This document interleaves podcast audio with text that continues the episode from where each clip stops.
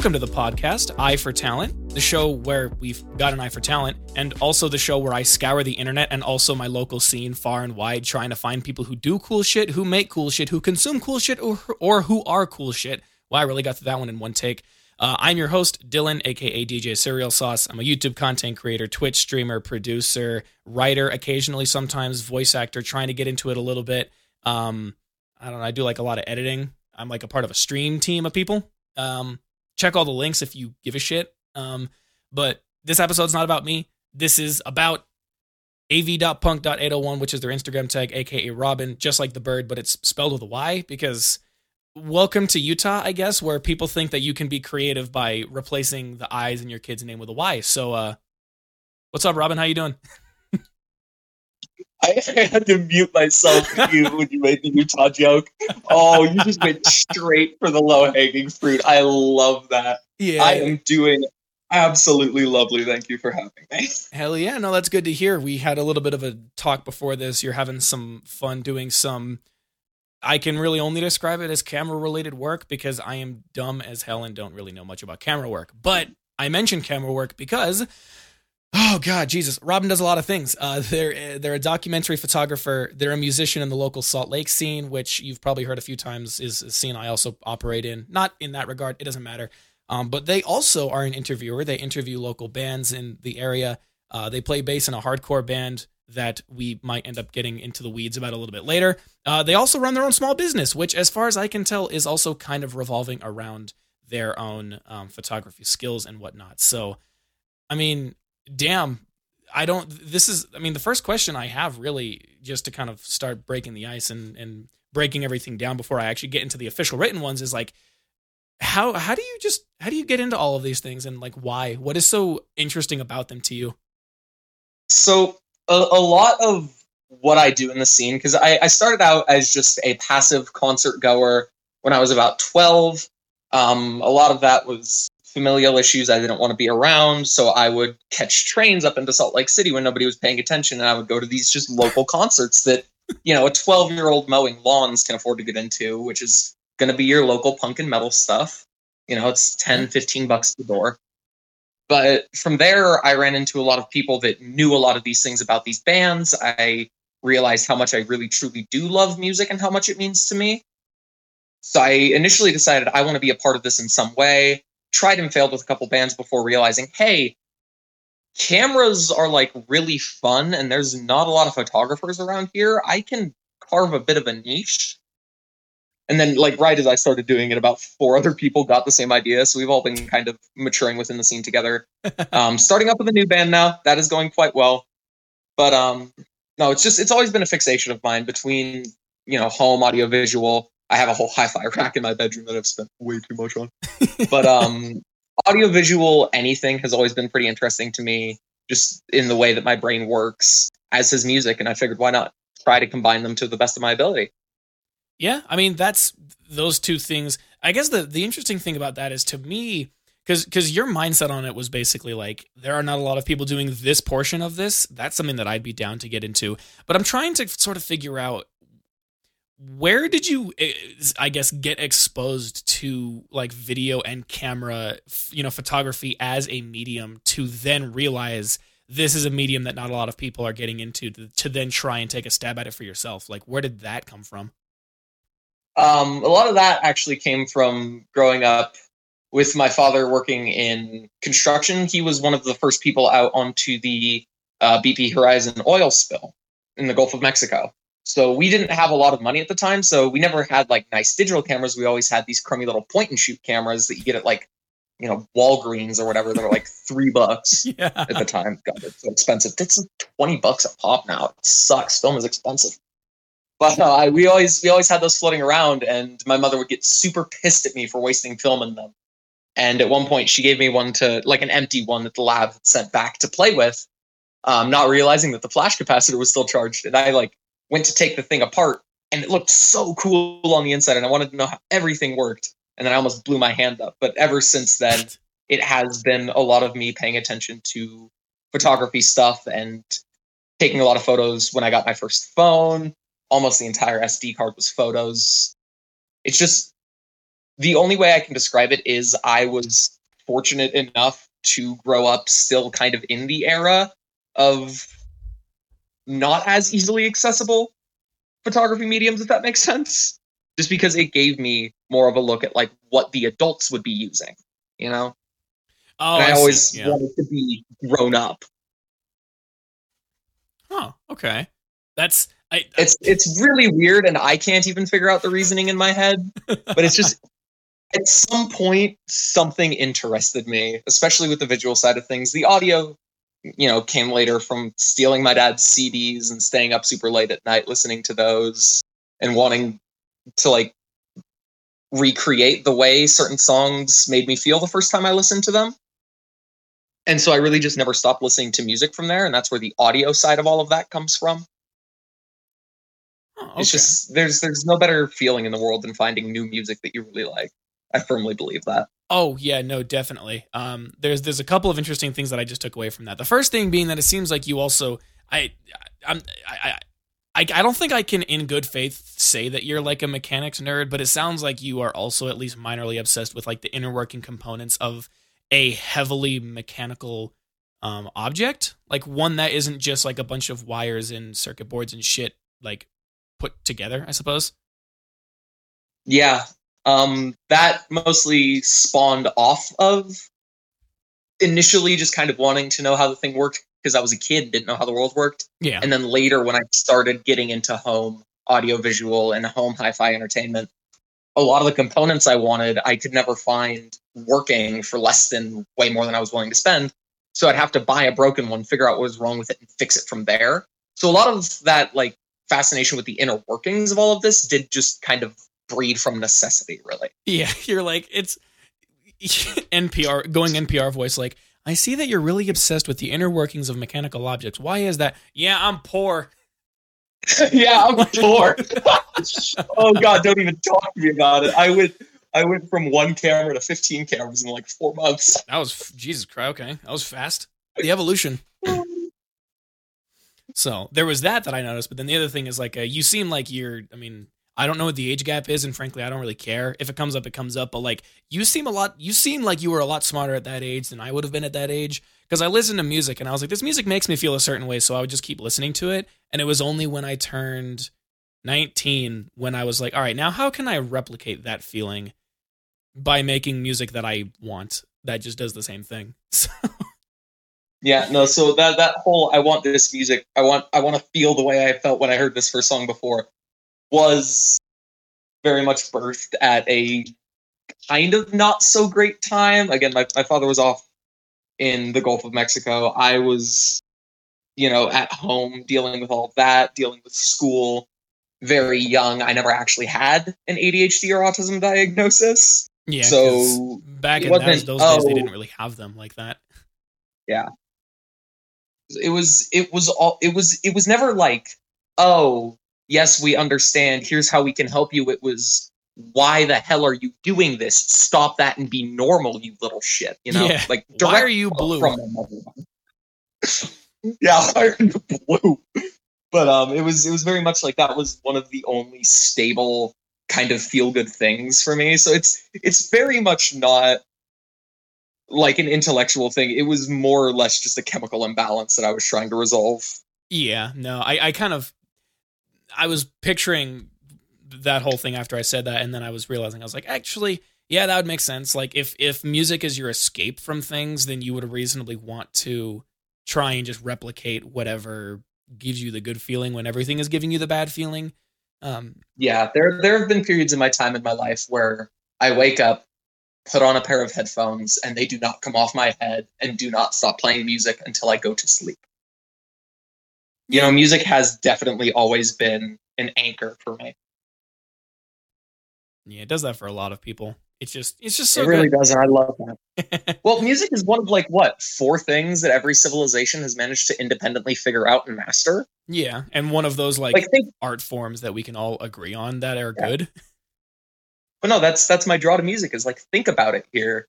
Every civilization in the world, no matter where there are still uncontacted, isolated tribes that we know have some sort of music, right? Every civilization has music. Every civilization has cheese. they have beer, and they have killing people. I don't like that last one. Cheese and beer are pretty good, but music is very accessible to anyone at any age, especially now. It is... Everyone says, oh, math is the human language, right? Like all the philosophical science types. It's music.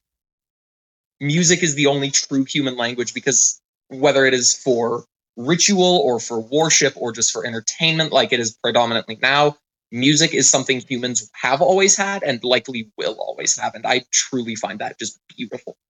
Yeah. And this, there's like discussions that I've had with people that are artists, and the kind of a similar conversation has come up. Granted, that came from a slightly less feel good place of like, because there's a whole thing. People are like, AI is taking over everything. It's not. AI is not very good. It's not as good as you think it is. It's not taking over art. And it's not taking over music, especially because people will always have an obsession with wanting to do something to contribute to the arts, whether it be by accident, whether it be for necessity, whether it be for entertainment, whether it be for worship, whether it be for, you know, literally the infinite number of reasons why music exists within a culture. So, yeah, shouts out to the... It's like a... Well, there was a thing that I saw once. I'm going to have to paraphrase it because I don't remember the exact whole thing of it, but it's like the arts are obviously what give life context, because that's kind of obviously the biggest way that you're going to be able to fully understand. I like that quote. Happened. I'm stealing that quote. Yeah, I'm sure there's like a more philosophical rendition of it that actually is like more detailed. The whole it comes up because the food podcast that I listen to is like, the meats, the grains, the vegetables are meant to keep you alive. The spices and the sauces are what make the food worth eating. And it's like derivative of that. Like, language is the way in which we tell our stories, but the stories and the art and music that surround it are what give it meaning and context. Yeah. No, straight up, that's very much better, like shorter and quicker than I said it, but yeah. You're I more apologize in advance. I tend to be quite long-winded. Yeah, it's fine. We're all long-winded here. I think that's kind of the point. It just kind of happens by accident. But you get into a good conversation, it just takes you away. Yeah, exactly. Like, you know, I typically warn people. I'm like, hey, this conversation is only estimated to last an hour and 15. So that's the time that I kind of mandatorily require that you cut out.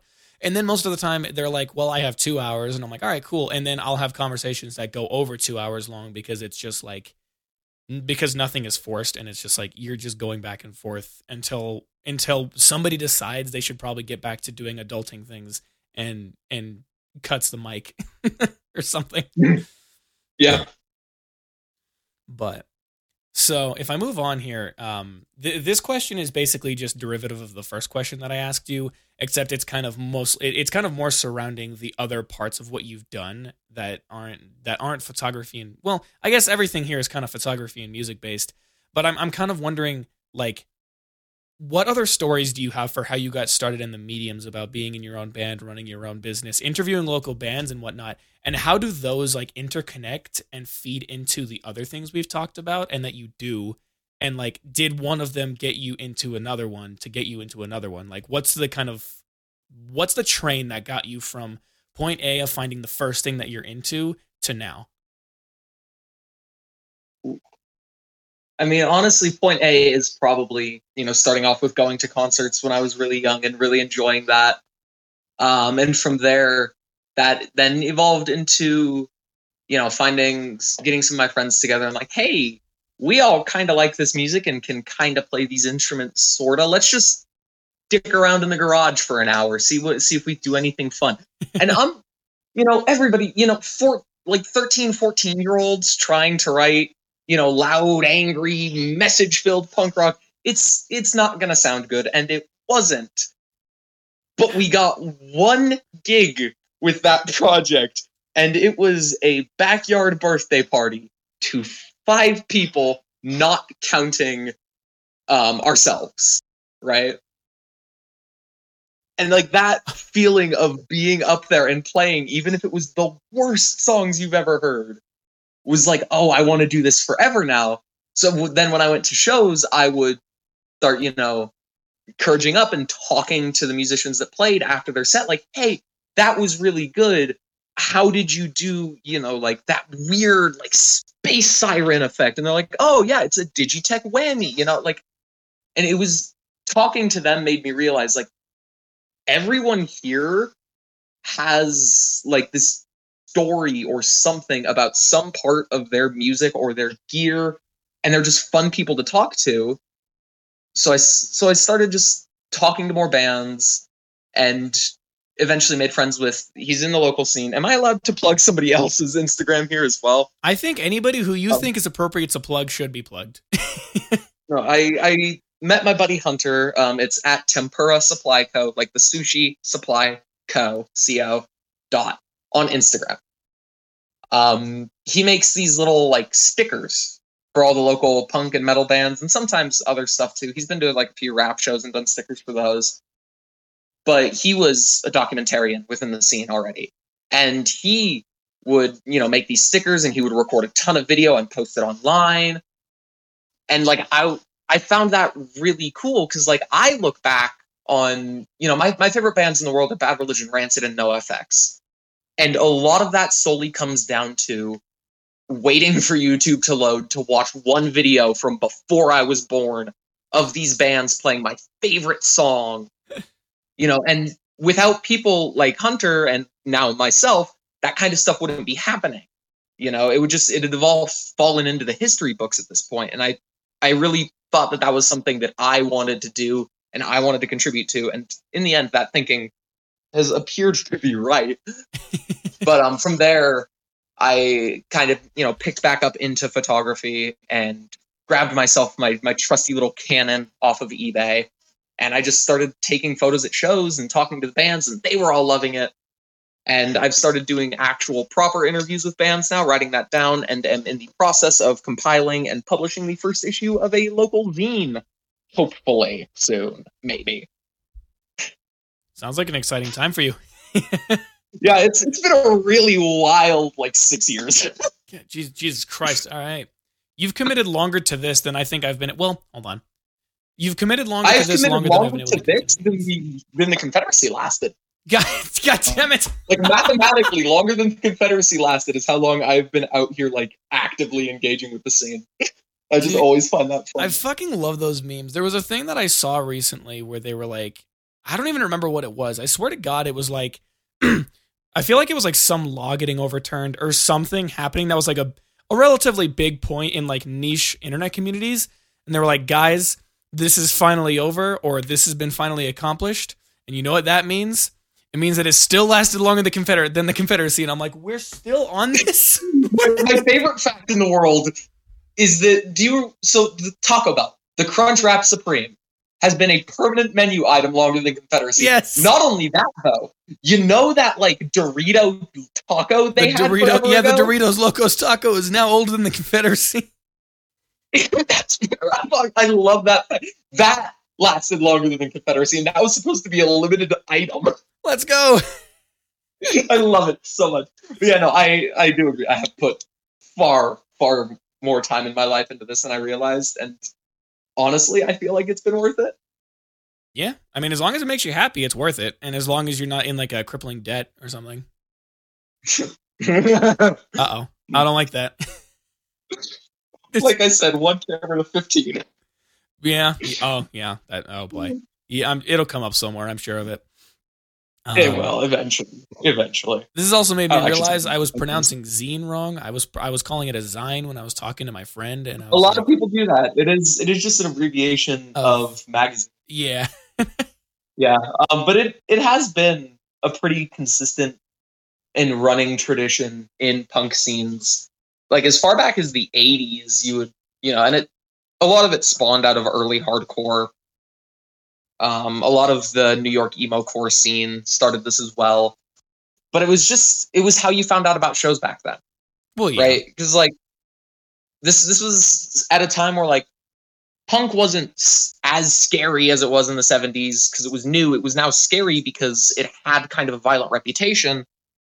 So like if you would pop up a flyer in the library, some disgruntled mother would see punk rock show, can't have that in my town, and tear it down. Oh yeah, exactly. So they started putting these flyers you know, they would print them on wide paper, half sheet, and they would just fold it up, staple it together, and just hand them out to people just all over the place, because it was so much quicker to distribute all of that than it was to go find a board, grab the flyer and a stapler, put it up, walk 3 blocks down the street. You could just have a stack of these in a messenger bag and just anybody you run into, hey, check this out. Hey, check this out.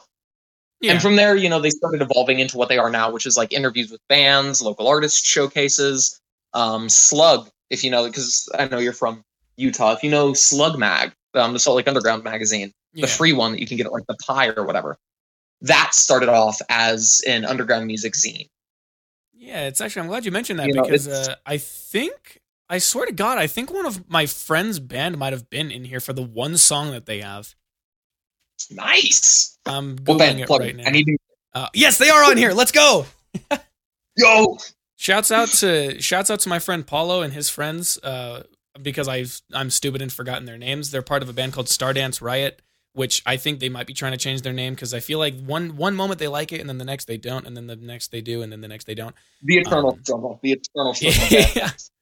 So it was a local music singles roundup, and they were one of 6 that were published in this specific issue for the one song that they've made.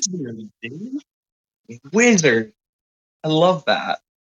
Go you guys. Yeah, they're doing good things. I see you guys. I'll listen to that one song when we're done here. Yeah, I was going to say, you probably should. I think they've technically been described as indie, but I'm like, I feel like I'm more of a modernist when it comes to music, because I'm into newer, like, I shouldn't call it newer school hip hop, because I feel like somehow that's going to get a bad reputation. Newer school hip hop, lo-fi, like some electronic stuff, but then a lot of music I listen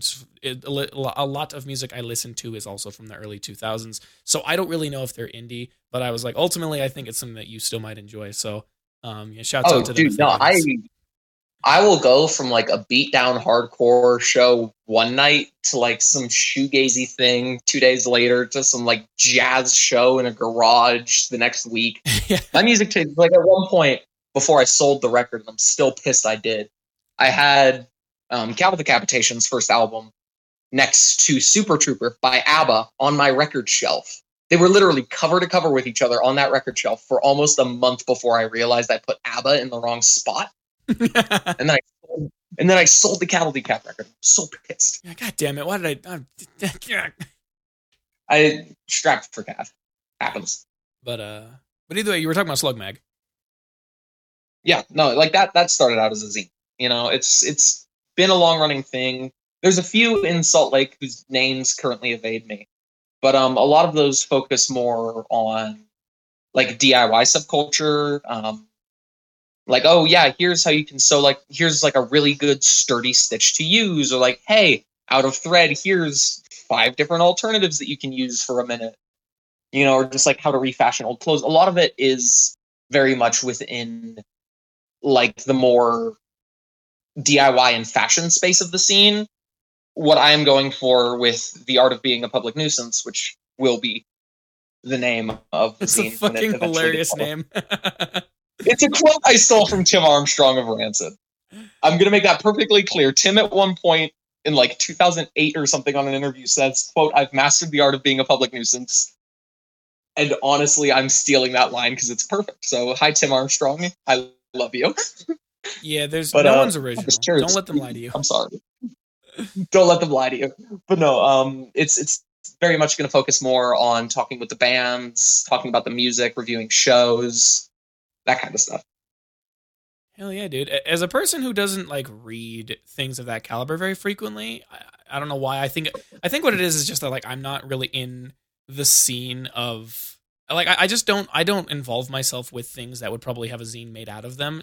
Not for any particular reason. It's just I don't happen to exist in there. You know what? No. Go out of your way to find a scene you're in and make a zine for it.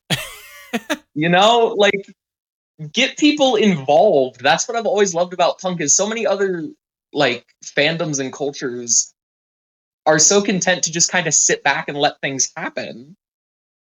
You know, there's and I'm, you know, this isn't calling anybody out, but there's so many scenes out there that just have like almost no audience engagement, and it's kind of sad when then you'll go to a punk show and you'll see like the whole room like running in circles and everything.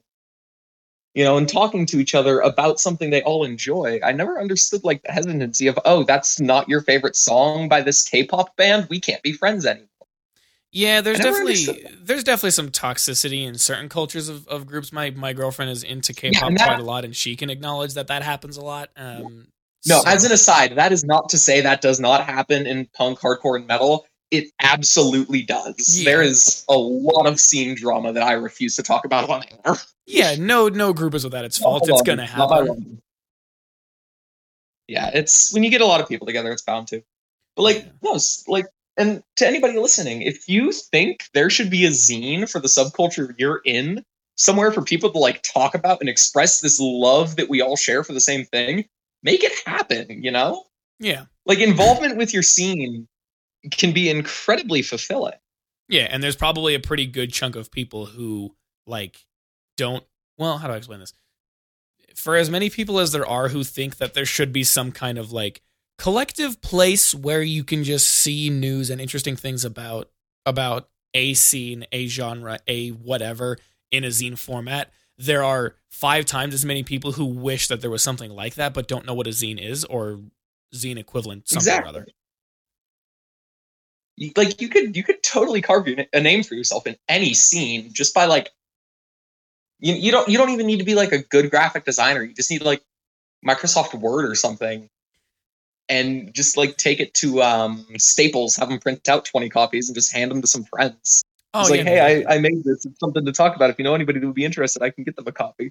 Yeah, you know, it's just human connection is a very important thing. Like, it's humans need this. It's been proven. Well, you know, yeah, we live in a society. Yeah, we live in a society. Like, why not connect with a bunch of people that you know you can hold like a really good, steady conversation with about something you both love? It's fun. Even better, go out and talk to people who like things different than you. Yeah. And just elitism isn't cute, honey. Yeah. Yeah, honestly, I wouldn't even know. Like, there's already like you've already convinced me, and I don't even really know even like an ounce of what the hell you're talking about on like a technical level, but I'm not opposed, but I'm also so goddamn busy with so many things that like, I don't even know if I'd. Oh yeah. No, don't kill yourself for your part. Don't like, truthfully, I can level with you here. Cause I'm sure I've leveled with other people here just to kind of get the point across. I work an 8 to 5 job Monday through Friday. I stream 4 times a week for a few hours a day. I manage 3 YouTube channels, 2 podcasts, and make my own music. You think I have time to make a goddamn zine? No, like, that also does track. Yeah, there are. Unfortunately, I have like nothing going on, so I have a lot of free time. Yeah, but that's also like well, that's also why I grabbed a camera, was to kill free time. Yeah, no, that makes sense. It's like that's like at my job. Like, I work an 8 to 5 job, but I'm so good at what I do that I have so much free time that I can afford to offset some of my time outside of work. To do the things like me and my friends, we have a YouTube video that should be coming out tomorrow, and it wasn't even like, it hasn't even been compiled yet. And so I spent like 3 hours today at my job while I had nothing to do and just compiled a 15-minute video.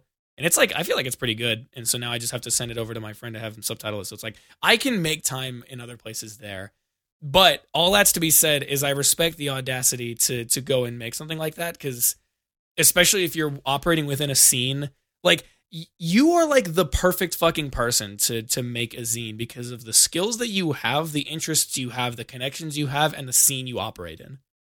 Like, it's so freaking perfect. My ego. Everybody needs an ego boost. God damn it. Yeah. But let's see. So. I had this question in black and white instead of white, or I have this question in white and black instead of black and white. So I was confused. I was like, what is this? This is my favorite question that I have to ask people. In your case, how frugal are you when it comes to buying things in the pursuit of your hobby? Or I guess in this case, partially, at least your business. Yeah. So, cause as you said, there are 2 different ends to that there. And to clarify for anybody listening, I am not only a documentary photographer, specializing in, you know, live music I am also a contract photographer. I do portrait work. Sometimes people will pay me to do my documentary work, which is nice when that happens. But if I know I'm going to be using it for work, like my primary camera right now is a 1974 Canon AE1, right? Like I went through everything I needed for that, made sure everything worked. I bought it off eBay, right? But then I went through and meticulously like poked, prodded, cleaned, checked, tested, you know, all of that. I bought new glass for it, so I knew I had a good quality lens for concerts. I went out and found a good flash, all of that. But also, I have a Holga 120N that I just kind of impulsively bought because, well, I don't have a medium format camera yet, do I? Words are hard. I don't have a medium format camera yet. Might as well give the, you know, give the film type a shot. The camera's horrible, and I've actually gutted it and turned it into a pinhole camera now, which is so much fun. But like, I just kind of bought it on impulse because, like, well, it sounds like a fun format, and now I shoot almost as much medium format as I do 35 millimeter. You know, so like, there's very much two ends of that there. If it's for my job, I will spare no expense. If it's just for me to have fun with, I've been known to overspend for something cool, but I usually try to keep it about where the market says, which is still arguably far too much for cameras that, you know, are years, decades obsolete at this point. Oh, yeah, no, definitely. Welcome to the antique age. Right, yeah. It's like my oldest camera is, I want to say, my 48 Zeiss Icon. I want to say my newest is probably, I very recently picked up a Pentax 110 pocket camera from, according to the serial number, the 90s maybe? Oh no, I've also got the Pentax A3000 that's from 2001, so I think that's actually my next camera.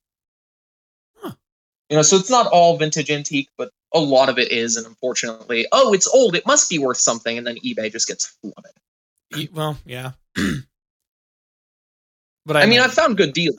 You know, I've found very good deals on things before, but a lot of that has been like brick and mortar antique shops that don't want to bother testing it, so they just sell it cheaper untested. You know? Oh, absolutely, yeah. It's like the brick and mortar antique shops that are the equivalent of a garage sale if you mixed it with the DI. Yeah.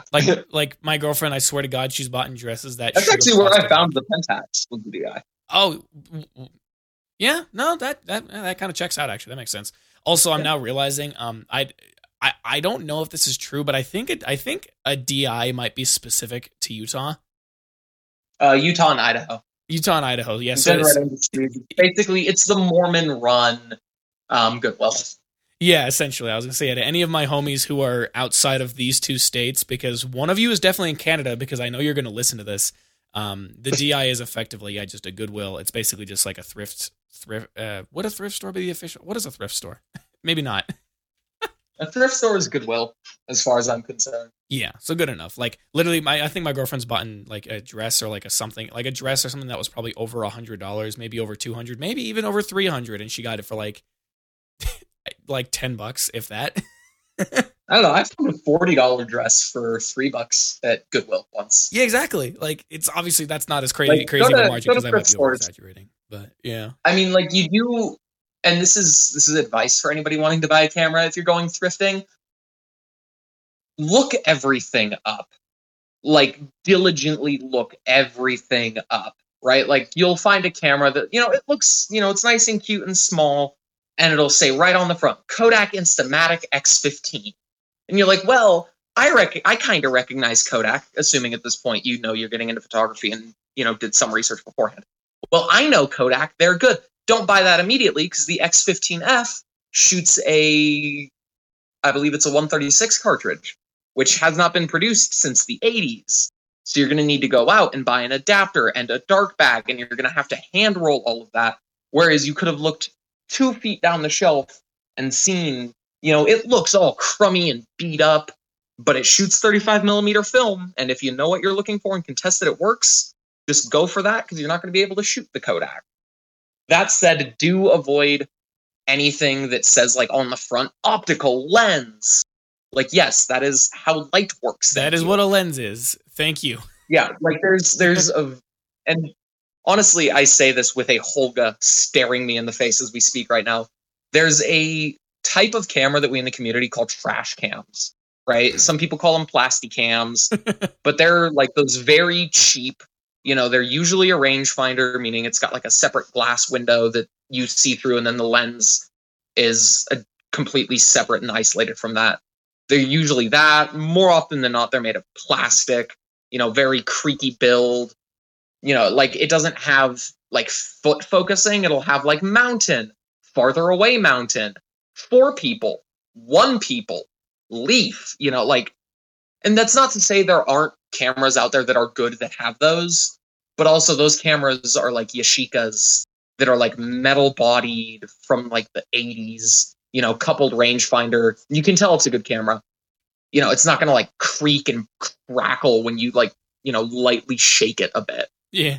Always avoid anything. The easiest to tell is if it says optical lens on the front. They're trying to scam you. Because they fit, like, it sounds just camera science-y enough that the layman in, like, the 80s and 90s when these were coming out that doesn't know jack all about photography, it sounds just sciencey enough that they're like, well, that must mean something good. They used a $10 word on the front.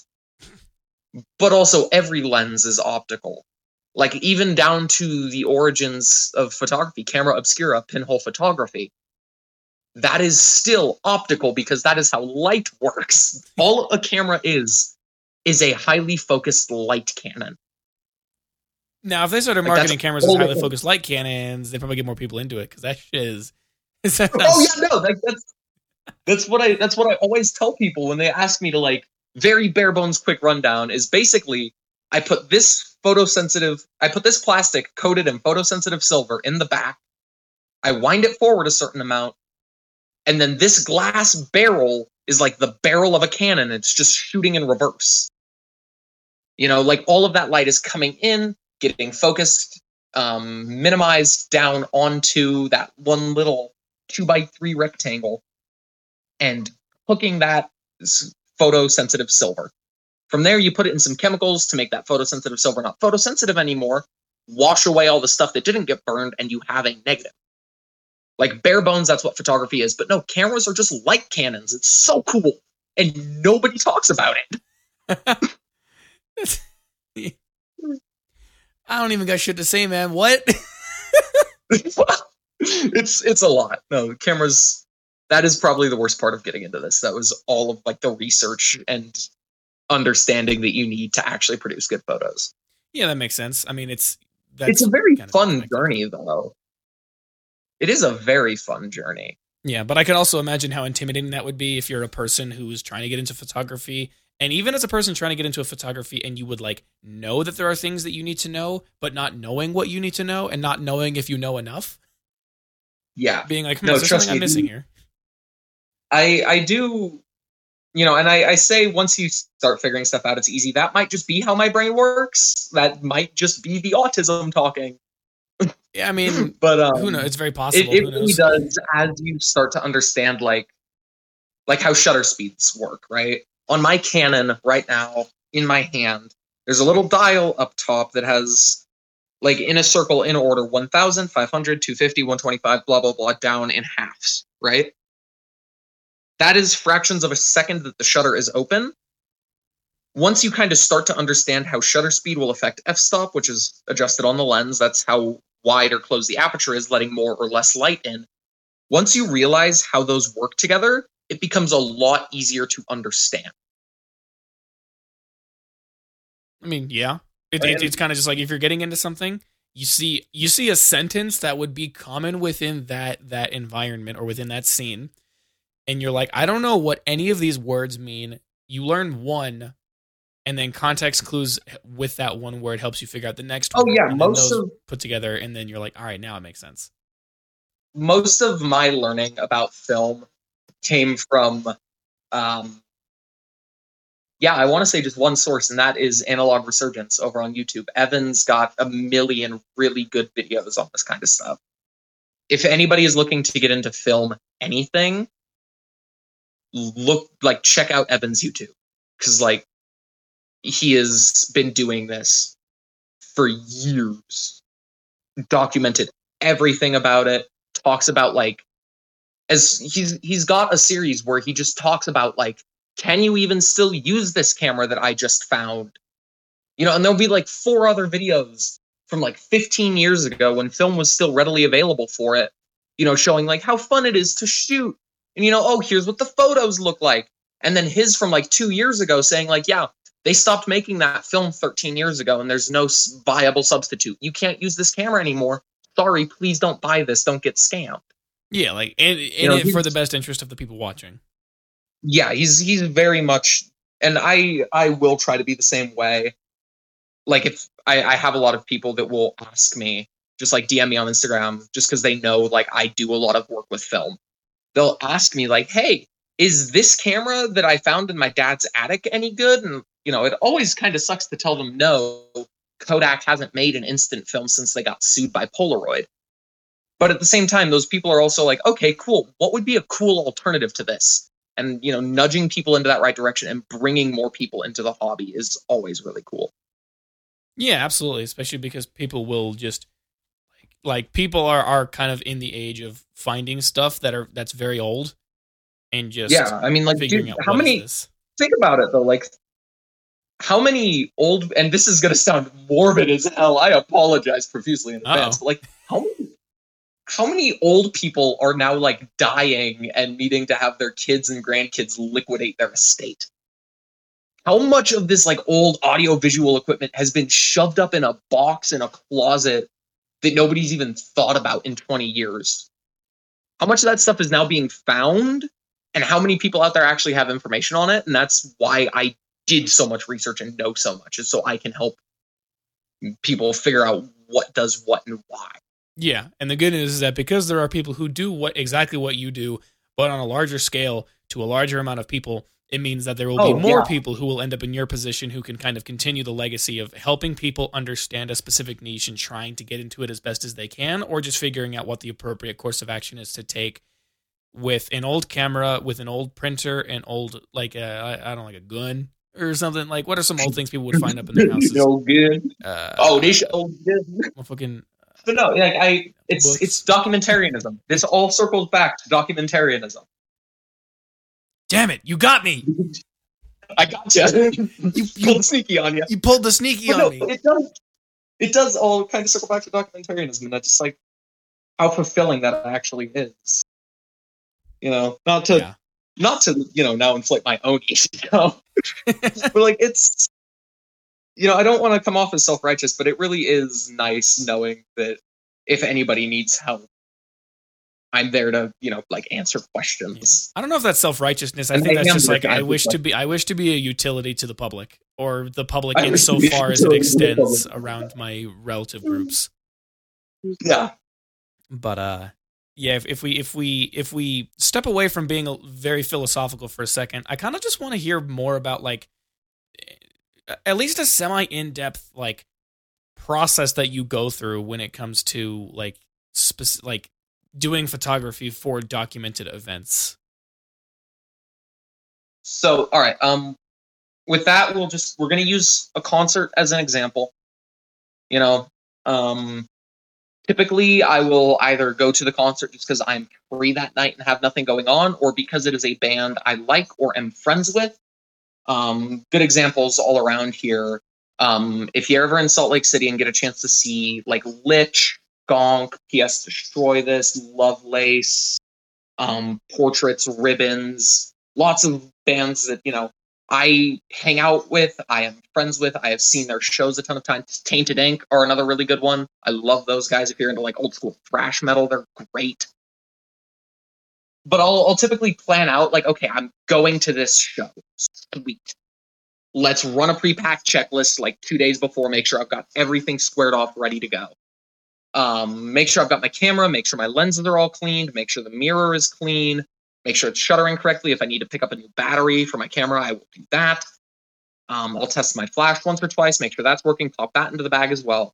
And I will go to either, if it's months out and I can wait for it to ship, I'll go to B&H Photo just because they are cheaper to get the film that I use. For concerts, I shoot on Cinestill 800T. It's an old movie film stock that once you remove the remjet layer, which is kind of what gives cinema film, there's no other way to describe it than cinema film look. They rinse out the remjet layer and it sits roughly around 800 ISO. So you just meter it for 800. If I can wait from B&H to get it shipped, I'll do that because it's cheaper. If not, I will go to a store called Picture Line out in Salt Lake City. They always have the stuff. Pick up however many cans I'm going to need. Typically, a can of film is, and with Cinestill, it's this as well, 36 exposures per can. So you get 36 photos. That's it. If there are like 4 bands on the bill, I'll usually pick up 2 cans, give them 18 photos apiece. You know, if a band is paying me, they get all 36 just because they gave me money. I'm now here to work as opposed to just be here. You know, yeah. there's a line that I unfortunately have to draw there sometimes. You know, but I'll pick up the film, I'll get that all ready. Showing up, if it's a bright enough venue, like if it's daytime, I recently did a show at a skate park for a band called Mid.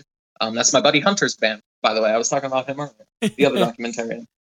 But he took me up to a skate park in Park City, and it was like bright day. Like show started at 3 p.m, sun is out.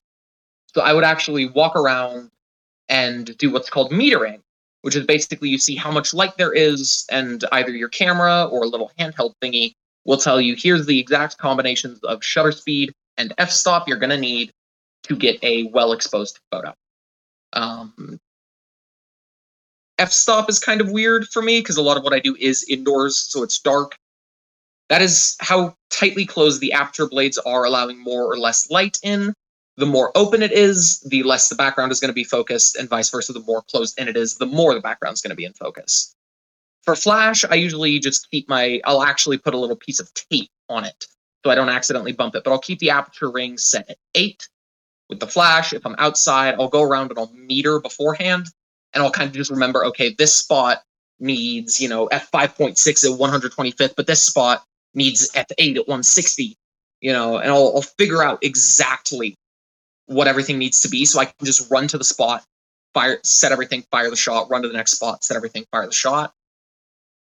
From there, you know, warn the band in advance, hey, I use a flash, you're gonna go blind, I'm sorry, please, you know, don't kick me, is it okay if I get up in your face? The usual, like, hey, I'm your photographer tonight kind of thing. Yeah. Once the show is done, you know, I chat with the band, grab a line of contact just to make sure I can get them their photos, get them nice and high res. I take it home and I actually develop everything on my own just because it does give me more fine-tuned control, especially with my shooting style being flash and slightly pushing it with the aperture a bit more closed than it needs to be. I like to overdevelop about 15 seconds for concert film. You know, and I can't tell lab, hey, develop this about 15 seconds longer and expect them to do that 100% every time. Yeah, you're like, I'm not especially doing all that. For concert, it's not that they don't want to do all that. It's that film is having a bit of a resurgence and they have a lot of stuff going on. That's a very easy note to miss. Oh, yeah, no, exactly. You know, it is. It's. I would never blame the lab and call my lab lazy for that kind of thing. I would blame human error, and there's a lot of stuff going on, and it's easy to miss a note. That's fine. I can't have that happening. So I'll develop everything that night. Like I will, you know, chat with the bands and everything. Go home, immediately unpack, get all of my chemistry heated up and ready to go, and just do it in the bathroom. Phrasing, please, nobody clip that out of context. I'm the only one who clips these podcasts. You don't have to worry about that. But no, I'll develop all the film, hang it out to dry. If I can, the next morning it is immediately rolled up, bagged, and taken to the lab and put on a rush order scan. That's where they take the negatives, scan them into a computer, invert them, mild color correction, but I do most of that work myself later in Adobe Lightroom. And then they email it back to you, and I can go pick up the film at a later date. Once I've got all that, I spend, give or take, about an hour to 2 hours a band quickly editing just to get everything kind of presentable to the point where I'd like it. Yeah. Talk to the bands like, hey, here's a few of the photos I took. you know, do you want these? I can, you know, do you want me to edit them a bit more? Sometimes the bands will say, hey, if we pay you, can you like full edit these and can we use them in our album liners? You know, so I'll do that kind of stuff. If it's a show that I'm shooting for free, usually I will fully edit the photos anyways, just because I've already got them and I'm spending that time anyways. It doesn't take much longer. Yeah. But I mean, if it's one I've paid for, I'll do the preliminary edit, send off, you know, one or two sample photos, wait for the rest of the payment, fully edit everything else and send them that full batch of the raw scan, the preliminary edit, and the full edit to use as they wish. Because I know some bands do have their own editor and like to have that other avenue open. Like, hey, we really like your edit and we're going to use this for promotional material, but we want the one in the album liner to have, you know, to more fit a printing profile for the album liner. So we're going to send that to our editor. And once it's their photo, it's their photo. I don't, you know, go collecting royalties or anything off that. You know, it's just, you know, you like get whatever you get at the time. Well, they've paid me for showing up the film, the development, the scans, the editing, and also just my level of skill as a photographer. I feel even with residuals, I make what I feel I should be making off that initial contract, so I don't bother with residuals and this, that, and the other thing. It's just... It's also like they're effectively paying another professional to do whatever is left that they need to do specifically for them. So, you know... Yeah, like that's, you know, that's their thing. Like, yeah, cool. I get that. I, you know, I edit photos to make them look nice to me, unless the artist gives me a specific Adobe Lightroom profile to put onto everything and tweak later. I just edit to what looks nice to me. That might not be what looks nice for the artist. I get that. You know, I'm not going to hold that against them. Why would I? It's their photos. Yeah, if they want it, they want it. If they don't, they don't. That's just how it goes. Exactly. You know, I mean, they paid me already. What, like, this interaction has happened from there. It's their stuff. They have full licensing and full editing rights to it. I'm not going to say. Yeah, exactly. You know, and that's just my mentality. I know there are some photographers in the world, you know, not in the scene that I know of, but some photographers out there that will get pissy if you ask for the raws so you can send them to their editor. You know, it's, I never understood it. You know, like, yes, take pride in your work, but at a certain point, you got to realize there is a separation between what you as the artist think is pristine and what the client actually wants. Yeah. And, you know, you're not going to do everything right the first time, even if it's right to you. Yeah. It's like that they're different tastes. Go and do your own thing with your own stuff that you've made. Like, it's very much artist's choice. You know, it's, I do firmly believe in artist agency, you know, as an artist myself, letting the artists do what they want with what they have. You know, that's kind of always been going into this. Like, that's been very much fundamental to like alternative punk, metal, hardcore from the roots of it was, we want agency. We want to be able to do what we want to do without being told 1,000 reasons why we shouldn't or can't. Yeah. You know? It's very much that mentality carrying over, I think. Yeah, no, I mean, it's all... That's to be expected. It's like, I don't need people who don't know what I'm doing telling me what to do. And it's exactly. Like it's like anybody who's trying to aggressively tell you why you shouldn't do something or how to do something are the people who are the least worth listening to, because you know that they're not making a good faith argument. No, they must be just the happiest person in the world at home. Yeah. You know, like, it's, I don't know. That was harsh. I think.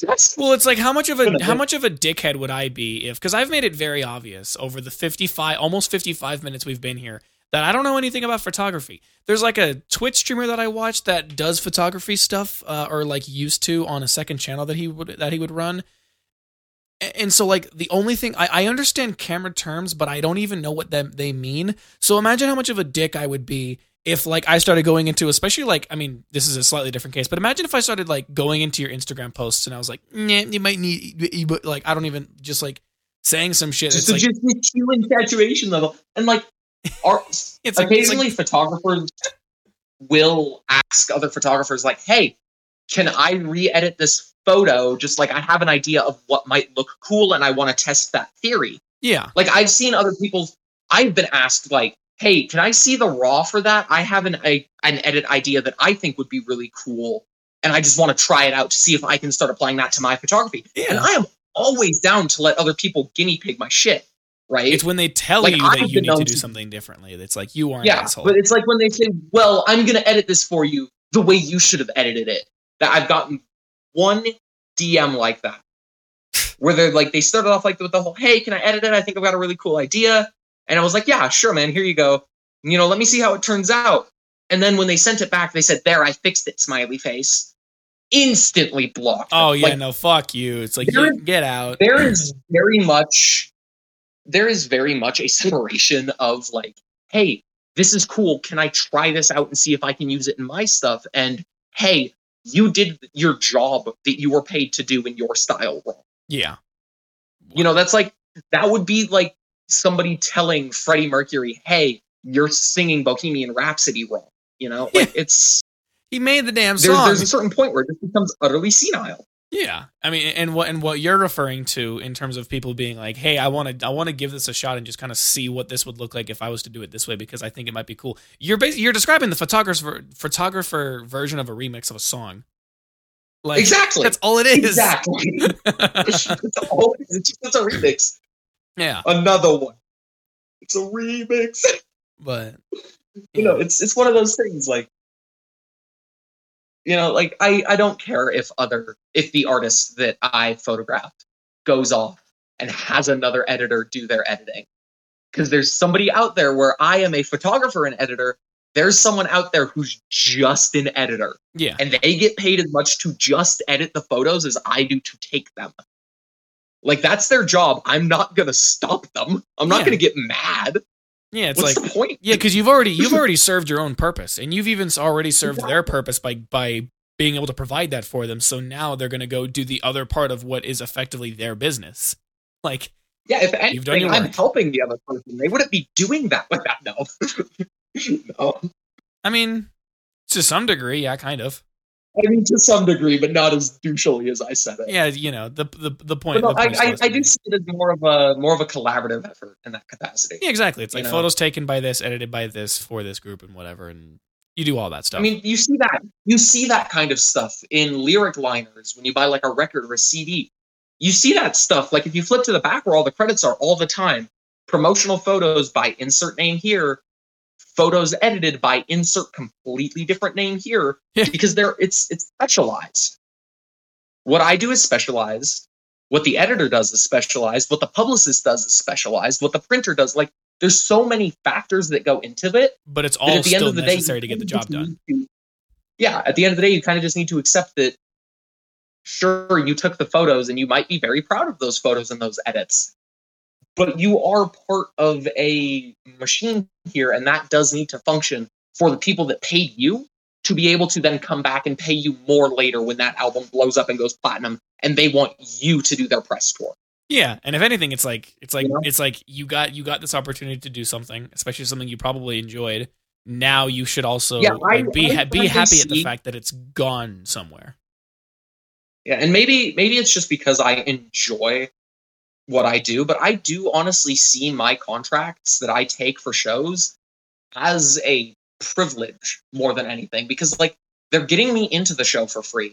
Like, I don't know if you're aware of the band Tsunami at all. Really big hardcore band, like sold out the Beehive. Jesus Christ. And I was able to get into that. Yeah. I was able to get into that show as a +1 with a friend as a photographer. Like, they only like, the Beehive was like, hey, we'd kind of like more photographers. Your +1 dropped out of this. Do you know any photographers that might show up? And he was just like, yeah, let me call up Robyn really quick. Like, you got 2 hours, grab your camera, you're going to Tsunami. You know, and I was like, cool. And sick. I show up as a photographer, you know. Like, all the guys from Tsunami went through, they loved the photos. Right? Like, there's bands that I am friends with now that are like bands I look up to, that I'm just passively friends with now because they decided to take a chance and hire me to take a few photos for that. You know, like it's not like work to me at that point. It is very much a privilege, and I just kind of have to do this instead of paying $20 at the door. Yeah. Yeah. And look at where that got you. I will still gladly pay the $20 at the door. I will still gladly pay the $20 at the door. Support local artists. That's all I have to say. Yeah. Like, support local artists. Always buy the touring band's merch. Because if they're on tour, they do not have money. Yeah. Yeah. Oh, Jesus Christ. There are people who have traveled, like, on the verge of cross-country just to... So, I have a friend who was playing in a band with some other bands, and then somehow the coffee shop that they were playing at, like, canceled because they double booked, and so for some reason they canceled the first people they booked instead, and so the concert had to be held literally in the guy's apartment that was, like, down the fucking street from the coffee shop. And the people who showed up there were like, yeah, we had to travel cross country to get here. And it's like, what? It's touring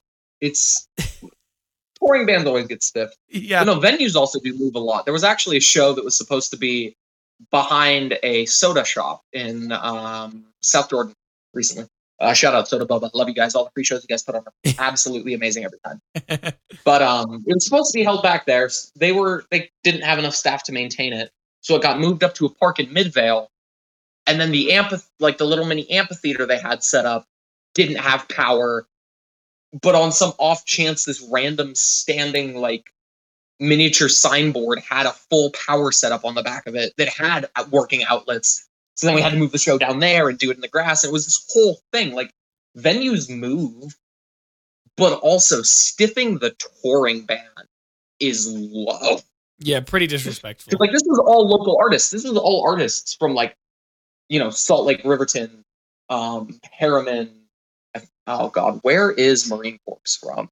I don't actually know. But I'm going to assume within probably like a 20 to 30-mile radius of that area. Yeah, like, they're within the area. They're not, you know, 4 states over coming here thinking they're going to be playing this big venue, and then suddenly they're sitting in the grass playing to, like, 8 people. You know, it's local artists. There's a difference between that happening and, hey, we've got this band coming in from Detroit. By the way, you're not playing our venue. You're actually playing some dingy basement 3 miles from our venue. Right? It's like, it's that kind of thing. Yeah, no, definitely. That's it. Basement shows go off. Basement shows are fun. I've only been in like a 3rd story up venue, or I guess I should say. Complex? Yeah, I don't know. That show was pretty weird. Complex and Depot. Jesus Christ. I'm trying to remember which one has multiple flights of stairs to get to the stage, because where I saw Amel and the Snippers, so I want to say it was the Depot. I have not a damn clue. Yeah, but I go to way too many concerts. That's what brings you joy, and that's important. Anyways, I like taking photos. You know, I'm going to all these concerts. I like taking photos. That's another reason why I kind of started picking up the camera. It's like, I'm here. Yeah, exactly. But oh shit, I just punched my mic by accident. So we kind of we're gonna have the mic punch and then my squeaky chair just permeating the whole recording. I don't think Discord's pretty good at canceling this kind of stuff out, so there's no chair squeak. Yeah, thankfully. Yeah, shouts out Discord for being pretty good at that. But so we went over your general photography process as well as a lot of other things that are involved with it and whatnot. But what about like your interviewing process, like with the bands that you've interviewed? Like, how do you go from the initial point of interest in this band to being like, yeah, let me go talk to them, and then ending up at whatever the finished product might be? So my interviews so far have been with bands that I'm already kind of friends with. Yeah, you gotta start somewhere. But a lot of it is you gotta start somewhere, and when you go to as many shows as I do, you make a lot. I was just random friends and random bands. Yeah. But no, it's one of those things where you like, you kind of show up, you watch the show, you chat with the band, and now I reach out beforehand, like, hey, after your guys' set, can I do a quick interview with you guys? I'm working on a project right now, you know, and normally they're fine with it, you know, but you just kind of ask like, hey, can I interview you guys really quick? You know, just like get a few statements from the band, maybe talk about gear, what your guys' favorite song, your favorite lyric that you guys have wrote is, like what got you together as a band. One of my favorite go-tos is when you see a guitarist that has more than 3 pedals that aren't a tuner, always ask them about their signal chain. They will just talk for like they'll talk about their signal chain like I talk about my camera. It's hilarious. Like, as a guitarist, I would also probably do that, let's be real. Yeah. But no, they'll just go off about it. And you can just, like, I've got a little, like, mini dictation machine that takes, like, tiny micro cassettes, and I'll just, like, hold it there, and they'll just go, and I'll stop it, like, halfway through, and they'll keep going for, like, 10 minutes without knowing the thing is, it's hilarious. But no, I usually ask about, like, pedal boards, instruments, the kind of stuff you would see if, like, Howard Stern was interviewing a musician. You know, like, talking about, like, the process of it all. That kind of stuff. From there, I just listen back to the tape with headphones and type it in a Google Doc on my computer. Yeah. Just to save it and have it somewhere for when I actually do need it. Oh, yeah. Yeah, but no, that's basically all it is. It's just candid conversations about the art with the artist. Yeah, that's fair. Yeah, I guess which I found a lot of artists like talking about. Yeah, I guess that is generally the best way to go about it, because there's like, so there's mediums that exist. This is going to be a weird way to get to this whole end point. So there was a guy I talked to a couple weeks ago who was basically talking about the fact that, like, you know, especially when you're talking to somebody who makes a living or makes substantial content on the internet surrounding one thing, there's only so much you can talk to them about that one thing about that they haven't already talked to other people about. So the benefit that I get is I get to talk to these people about the history of how they got there, the mindset that they have when they create the content that they make, and just generally trying to examine who the person is rather than what they do to figure out how they got to, you know, making those things. And that's kind of like a thing that I think makes me different from other places like that. So there's mediums that exist like that, of like trying to examine exactly what the artist, like who this artist is, what they do outside of what they're most colloquially known for, kind of little anecdotes and stories about the people that other people don't know about them. So like this guy, for example, that I'm talking to, he's part of a magazine company that has 1.2 million subscribers on YouTube. He has 55,000 subscribers on YouTube, and he runs a Twitch channel that has like 25 to 30,000 followers on it and whatever. And me and him were talking, and he's like, well, I'm into voice, and like, I also know that he's a voice actor. And he was like, well, how I got into voice acting is I used to work in retail, but retail bores the hell out of me. So I worked in the backstock talking to the fucking limes.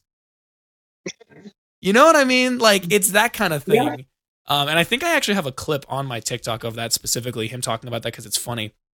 So it's like, I have the benefit of being able to do that, and you have the benefit of being able to just kind of get in depth with people talking about the art that people know them for, but trying to talk about more stuff about the art that other people wouldn't know about. Like the inspiration of his lyrics and whatnot. Yeah. And I mean, a lot of that does stem from me as a musician and lyricist myself. Like, I do like to talk about, like, hey, so like, what do you think is your favorite, like, specific lyric that you've wrote, you know, or that you've written before? Because like,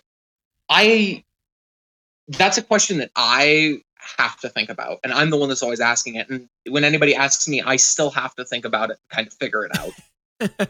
Because there's very much an inherent connection to your own music. You know, that's the same reason, like, I'll ask guitar and bass players, you know, like, hey, what's your favorite of your guys' riffs to just play mindlessly? You know, like, I have a very nasty habit I've noticed. I will loop the bass line for like Five Finger Discount by Choking Victim or The Press Corpse by Anti-Flag. When I am like thinking and just holding a bass, I'll just play those bass lines because they keep my hands going, and when they're distracted, my brain can think. Yeah. So like, I'll ask the artist, like, hey, do you have any like riff or bass line or, you know, like harmony part that you like to just kind of do while you're thinking, or that you just like to play in general? You know, like, I'll ask the drummer what their favorite fill is, or like, you know, I'll do some slight gear interviews as well. Like, if their guitar is interesting, you know, and kind of weird looking, you know, like, say, hey, what's with all these stickers? Or, hey, is that, you know, the original pickups? Or like, hey, drummer, why are there paintball stains all over your kick drum? Like, did you do that on purpose? Did you find it like that? What's the story there? And I do like to try to take a more personal approach than just so like, what's your guys' biggest song? It's like, well, and it's their biggest. They know this. Why do you think it's so popular? Right? Like, you get sick of talking about your favorite song. You know, if it's every interview, But like, hey, what's your favorite song that you've played? You know, like, you don't want to talk about the song that you always have to play. You want to talk about the one that gets in like every second or third show that you really love, but that maybe a lot of the audience just doesn't have as good a reaction to, so you don't play it as well. Yeah. You know, like a really good example of this is one of my favorite Rancid songs, like ever, period, bar none, is Psychic. And they played that at Punk Rock Bowling here, and I absolutely lost it because they never played it. You know, with Dropkick Murphys, when I saw them at Punk Rock Bowling, they played Citizen CIA, and I lost it because they never play Citizen CIA. And I wish I could talk to those bands, those big, massive headliner hero bands that I've always looked up to my whole life, and like just ask them, you've got such a discography. What is your favorite song to play? Why, you know, why is this song so rare in the set list? Or what makes you guys never do this one live? You know, or like, why did you only start playing this song from 20 years ago recently? Yeah. You know, those are conversations I want to have. And there are some, you know, more established, longer running bands in my scene, you know, in Salt Lake, that never really got big just by nature of what they're playing, that I can ask those questions to, you know, and that's always a really interesting conversation to have. Oh yeah, no, definitely. You know, but then at the same time, you've got these bands that have been around for 2 or 3 years that have their favorite song, you know, that they, you know, it just doesn't fit anywhere in the set list, or it breaks the tempo, or just the audience doesn't like it for some reason, but they have their favorite song and they're always still so excited to talk about it. Yeah, no, I totally get that. Because it really is just like, especially if you have an emotional connection with at least a handful of songs from a band, you get to kind of, I can't even really think of a word for it, but it's just like you get to have some kind of satisfaction knowing that you get to understand a little bit more personally about the band, and that they were willing and excited to have that kind of conversation with you, and it kind of changes the way that you think about the band. But I do have exactly one contention with what you said, and it's not even that big of a deal. I really love asking people why they think that X, Y, and Z is super popular. Like, I don't really like to examine a lot of super popular things, but I do love examining from the person's perspective why they might think that it's their most popular, because a lot of times you wouldn't really know. Like, the guy that I was talking about earlier, the voice actor, YouTube content creator, this guy, I'm like, why do you think so many people just enjoy the content that you make? And one of the primary reasons that people like his content is because his voice is so freaking nice. Like, he has a really good voice, a very good character voice, and he just sounds good. But then that whole thing kind of evolved into a conversation I had with him, where I was talking about the fact that the way that he speaks, and like, there's just a way that he speaks, and the way that I said it was like, the way that you write is a way that I tried writing for in videos that I did, and then realized that I couldn't do it because I'm bad at it, which is where I realized he doesn't write anything down for the videos he makes. He doesn't have a script. He just fucking talks. So that's impressive. Yeah, that's what I'm saying, dude. He's like, the good news is that the people at my team, they're really good writers. And I've managed to make my style of writing, which is not at all meld with their style of writing, which is all the time. But I'm like, that explains why I can't accomplish it, because I don't write stuff down. But what I have noticed is that when I don't write things down and I kind of just talk, like the opener for the episode, I wouldn't have been able to hit that same note on making the low-hanging fruit of the Utah joke, where people think they're original by replacing the I in their kids' names with a Y when they're growing up or whatever.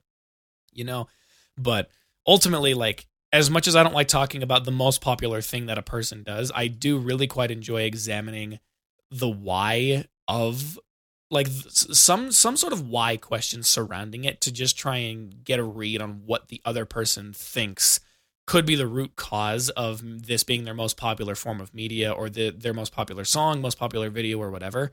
But that's also probably just because why is like my favorite question in general.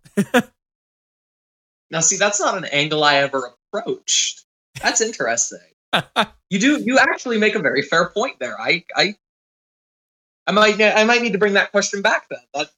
I mean, that is interesting. You make a fair point. Yeah, because I mean, I think there could be times where it could go wrong, and I think if you're jumping from what is your most popular song? Like, shut the hell up, idiot. To, why do you think it's like, I could understand how that could be perceived as just like, you're just asking them questions to ask them questions. You didn't really put a whole lot of thought into this, but that's just coming from my perspective, because I really just love, like, because I think when you ask why for things, it gives you more information than what I think you could possibly prepare for.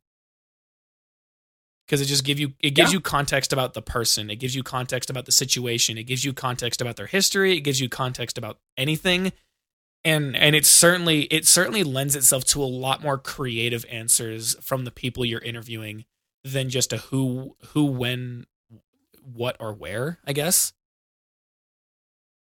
So it might not be a bad idea to bring it back. Bring this question back. Actually.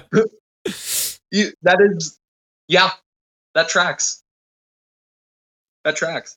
So, but no, I once again, I will still fully agree with, like, getting into more of those. I wouldn't really call them deep cut questions, but getting into just more of those questions that you think a lot of people aren't asking is such a fun time. Yeah, I've very much noticed. Like, I try to keep a very personal approach when talking to other artists, you know, because I've noticed a lot of people will just, like, especially when the artists get bigger as well, but they won't treat them like a person anymore. Oh, yeah, no. You know, like, I see this it's most predominantly in pop subcultures, but, you know, like, Ariana Grande isn't a person anymore to these people. She is just those songs. She's a concept. And at a certain point, I feel like that's why so many musicians, like, quit and burn out. You know, is that they're a person and want to be seen as that. And once you hit a certain point of, like, disconnect with your audience, they don't see you as a person anymore. That's why I like to be, like, so personal with bands, because, like, yeah, they're people, they're, you know, doing what I do, and they might be making a lot more money off of it than I am, but they're still people. And I want to ask them questions that I would just ask, like, one of their fans. You know, like, the same way I would ask just, like, somebody at the show if I was having a conversation and they had mentioned that they were there for that band. Like, oh, hey, yeah, what's your favorite song of theirs? I really like, here's this one. Yeah, exactly. And then we can, you know, talk about that. I want to ask that to the band, too, because, like, that's a different perspective. Yeah, and I think that's a different person's perspective on it. Yeah, no, definitely. And I think that's also just, that is the value that you bring to those people. Like, the value that I bring to the people that I talk about, whether it's ranging from my friends who have no, like, I've talked to my friends about, like, their trips to various, like, their trips to countries that they recently went on and whatever. So, like, my conversations can range from something as small as those, where it's basically just interpersonal and more just as a way for me to keep a record of the conversation we had, because I like talking with them. You go from that to, I mean, I have a person on my list in a few weeks from now who, I mean, he used to be in, like, you, like, the top 10 list for some of, like, the biggest Minecraft YouTubers back in, like, fucking 2012 or something. Oh, the golden days. Yeah. So I don't know if that was a person or if that was a metaphor. No, it's just times were simpler back then in 2012 Minecraft. Yes. YouTube. Yeah, no, yeah. I missed 2012 Minecraft YouTube. Yeah. I've seen some very interesting things talking about the fact that it's like the YouTubers haven't changed. Well, they probably have because they've grown up, but it's more just like the times and the circumstances have changed and all that.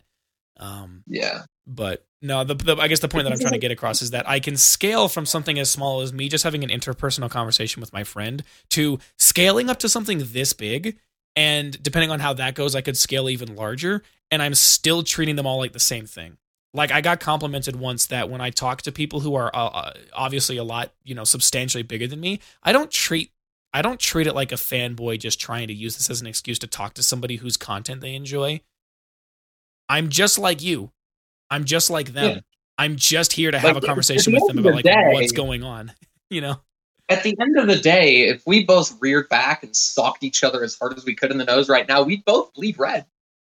Let's be real. Yeah. We're all, like, we're on a level playing field here. Like, why? Like, I will, you know, have fangirly moments with bands that I do like and appreciate and look up to. I'll have fangirly moments. Everyone does. But it's not the whole conversation. Oh, yeah, no. Like, you can have your little spurs, and you can, as long as you can, like, address them in, like, a level-headed way. Because, like, I mean, because I, like, the guy that I keep referencing, he, like, I enjoy his content. I watched a lot of his streams back when he was streaming very consistently. He still does now, but he kind of went on a bit of a hiatus to work on the channel that he works on now, but whatever.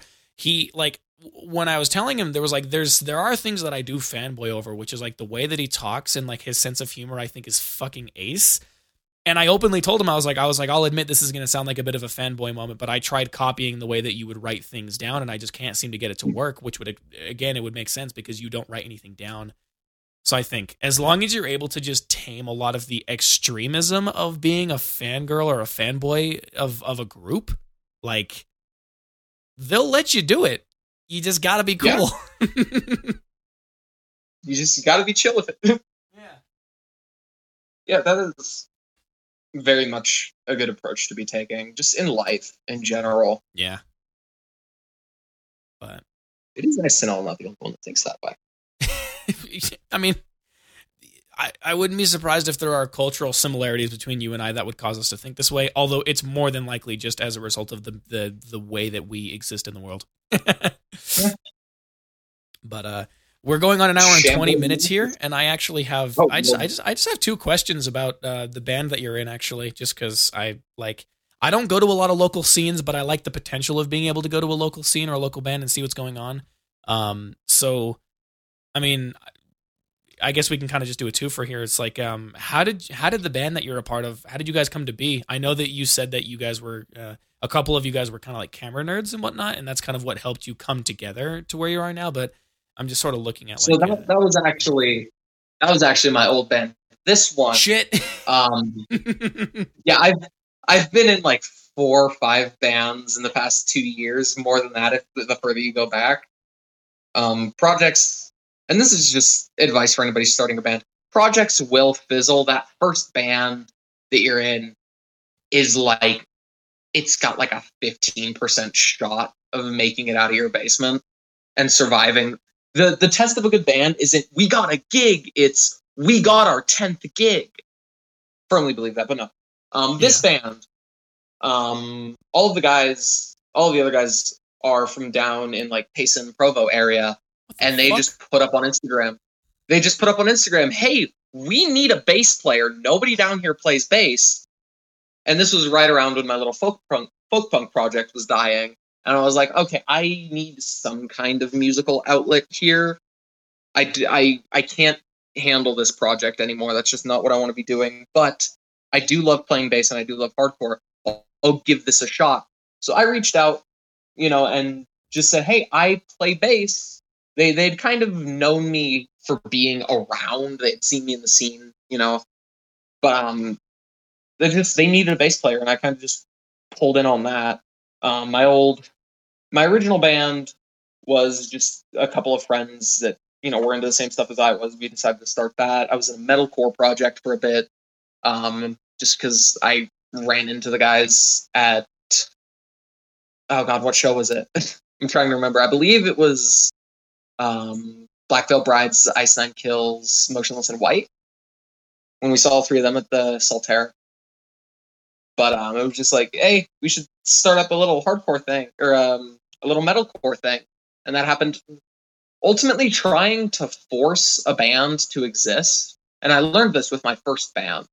If you're trying to force a band to exist, it's probably not going to go well, just because out the gate and running, everybody in that band is going to have a lowered level of interest because they didn't want the band in the first place. Oh, I see. Like, if you specifically are trying to, not necessarily if your group is trying to. Yeah. Like, if it's all of you together agreeing we should start a band, lock in a practice schedule, start writing more songs, that's great because you're all on the same page. But if it's just the vocalist trying to get the band to work and like trying to force the other band members to do XYZ just to fit the vocalist's needs, You know, and it's the same. It could be any member. I just use the vocalists because we're egotistical assholes. Like we are. I'm not gonna sugarcoat it. Like the face of the band is always gonna have a bit of a head on their shoulders. But like, if it's just one member of the band trying to force the band to happen, it's not gonna go well. If it's very clear the chemistry of the band doesn't work in its current state, and you're still trying to make it work, it's not gonna go well. You know, bands are very organic concepts, if that makes any semblance of sense. Well, yeah. They need to evolve and mature before they're even released to the public eye, before you've got a gig, before you've got stickers and t-shirts and everything. They need to evolve, and then once it's out there, it's going to keep evolving, probably much more rapidly, and you need to be ready for that and willing to accept that where you start off might not be where you end. There are some bands out there that have been able to consistently put out, you know, roughly the same material for years. I mean, like, especially these like old legacy classic rock bands like Kiss. I personally dislike Kiss just because all of their songs are the same song. You know, but also they know what works and they are happy and doing great for themselves. This is not to knock them as musicians. Every member of Kiss is an amazing musician in their own right. I just don't like the band just because I do like bands that evolve and mature themselves. But then you've got bands like Ice Nine Kills, you know, who are out on tour with like Slipknot and Black Veil Brides. They started off as a ska band. Oh fuck! God, you know, no. They were playing like they were playing like Less Than Jake covers in like coffee shops, and now they're out here playing like some of the grooviest horrorcore metalcore I've seen them twice live. They are so worth seeing. But no, like bands are going to change and evolve, and you need to be ready for that. And if you can't accept that, then honestly, being in a band, unless you can find that group of people that's like Kiss, that don't want to evolve the sound too much, except for maybe like a concept album here and there, that are very much happy with playing what waters down to the same idea every time. Unless you can find that click and get insanely lucky there, that change is going to sneak up on you, and it might bite you, but don't let it hurt you. You know, be ready for that. Yeah. The only constant is change. The only constant is change. And so, sick riffs. Yeah. Yeah, that too. And also, as we've discussed earlier, music, apparently beer, cheese, killing people, the arts. Yeah. And like, don't get me wrong, beer and cheese are great. It's just, I don't have access to cows, and brewing your own alcohol in Utah is way too much paperwork. Yeah, but anybody can go to the pawn shop and buy a guitar. Yeah, so I'm gonna stick to that one. A lot of them honestly, have actually. Like, yeah. So no, that's all good. And then I guess the last thing, which kind of can just segue into the whole last section of this, is like, where can people find your band, whether it be on the internet or whether it be in the local area? So, for the time being, and I actually forget our Instagram handle, and I'm pulling it up as we speak. But we are on Instagram. It's just pcp.hardcore. The band is called PCP. Depends on who you ask what it means. I personally prescribe to the pursuit of cultural prosperity. Very much like everybody is on the same playing field. There is no point in treating each other differently. We are all fighting the same battles, except the people that like have all the money, the millionaires and billionaires. Fuck you guys. Right. But like the lower, you know, like I say the lower class, you know, I mean, basically everybody but the 1%, upper middle. Yeah. Everybody from like, you know, everybody but the 1%, we are all the same inherently at the end of the day. Now, if you ask anybody else in the band, I don't know what they'll tell you. We've all got our own meanings for it. That's the funny part. So that's the fun part. That's the spice. That's the spice. Going back to that conversation from half an hour ago. Wow. But no, like, that is very much just like the fun of the band. But no, you can find us on Instagram. Eventually, once we do get doing shows and releasing stuff, you can find us on YouTube. We are in the process of finishing up a couple of songs to possibly release a single, maybe January-ish. Don't quote me on that, though, because we still do not know. But if we are playing shows, you're going to catch us with bands, probably like Absolved, Spent, Run Into the Sun. We're hoping to play a lot of places like Beehive, that's just tucked behind Mark of the Bistro out in Salt Lake, Kilby Court, maybe Your Mom's House if we get lucky. That is an actual venue. I'm not being I was about to say, I was like, that's the fucking straightest face I've ever heard somebody while making a joke like that. No, there is actually a venue called Your Mom's House. I want to say, God, I want to say it's the guys from NARC. It's their place.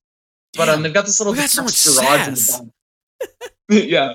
No, they've got this like detached garage in the back of their house out in Salt Lake City. And it's like probably about the size of an average large bedroom, but it's got like these open rafters in the ceilings that they've put like trucking tie downs onto. So just randomly during the show, you'll get like these scrawny ass hardcore kids. They'll walk outside, run through the door full speed, grab the rope, and just Tarzan swing into the pit. It is the funniest thing I've ever seen. But we're probably going to end up playing there, knowing the kind of bands that play there. But yeah, it's just keep an eye out on the Instagram. Go follow all the venues I mentioned. I don't know if Your Mom's House has an Instagram, but I do know Beehive and Kilby Court both have them. Go follow them just to see what other shows are happening around here, because you should always support local artists. But no, that's kind of where you can keep an eye out for us for the time being. Fair enough, I will also be posting a lot about the band on my personal Instagram that was mentioned at the very start of this whole mess. Yeah. I was going to say, if there's anything else that you wish to plug, absolutely just plug away. I'll let you continue doing those. The only thing I need is for you to actually send me those Instagram mentions, because I'm going to forget a lot of them because I am dumb. Oh, yeah, straight up. Will do. I would like to plug one fun project to circle back to photography here. Let's go. Build yourself a pinhole camera. I'm serious. Do this. It is so much fun. All right. So what you're going to want to do, you're going to want to find a decently large, like Amazon box, find something that can fit a 4x5 sheet of paper. Right.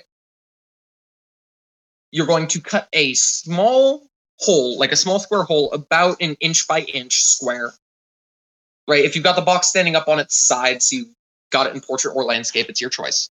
But on the front, directly across from where it can fit that 4x5 sheet, you're going to want to cut a small square hole.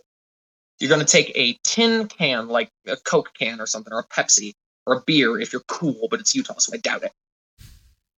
Find the center of that. Cut out a little square that's just a bit bigger than the hole you cut in the shoebox.